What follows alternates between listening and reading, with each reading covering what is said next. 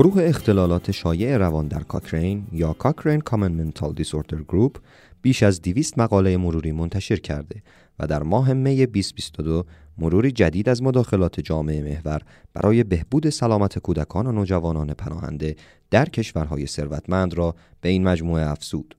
مرکز کاکرین ایران مصاحبه مایک کلارک سردبیر پادکست از کتابخانه کاکرین با نورتجه اوهوف که با این گروه کاکرین در دانشگاه یورک در بریتانیا همکاری می کند را ترجمه و ضبط کرده است که با صدای محمد مهدی احمدی و زهرا نصر اصفهانی می شنوید.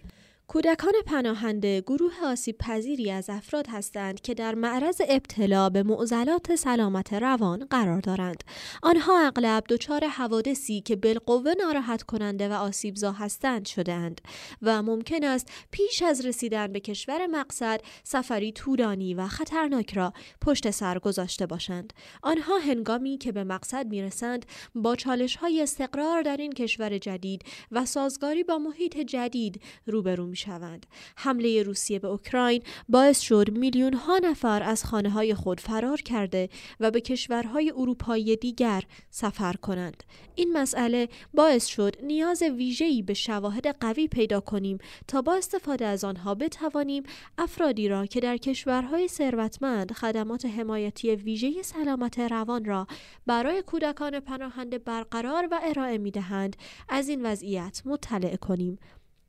با اجرای این مطالعه مروری کاکرین تصمیم گرفتیم اثر بخشی یا افکتیونس و مقبولیت یا اکسپتیبیلیتی مداخلات سلامت روان را برای کودکان پناهنده در جامعه ارزیابی کنیم. در این مطالعه بر شواهد حاصل از 3 کارآزمایی تصادفی سازی شده تمرکز کردیم، اما شواهد 35 مطالعه دیگر را که حین انجام مرور شناسایی کردیم نیز توصیف می‌کنیم.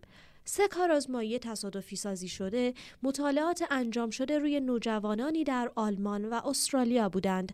این مطالعات موسیقی درمانی و آموزش تثبیت سازی یا استابیلیزیشن را که در مدارس ارائه شده و مداخله تکنیک‌های بازیابی آموزشی یا تیچینگ ریکاوری تکنیکس را در یک مرکز اسکان کودکان پناهنده ارائه شد بررسی کردند.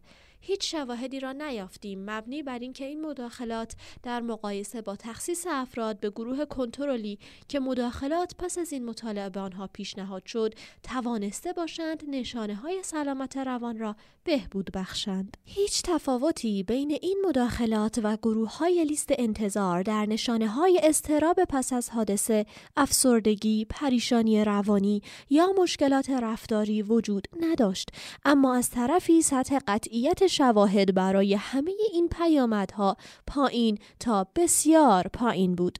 در نتیجه در حال حاضر هیچ شواهد محکمی در مورد چگونگی پیشگیری یا درمان مشکلات سلامت روان میان کودکان پناهنده در کشورهای ثروتمند وجود ندارد. کیفیت و میزان ارتباط یا ریلونس تحقیقات در این زمینه باید بهبود یابد.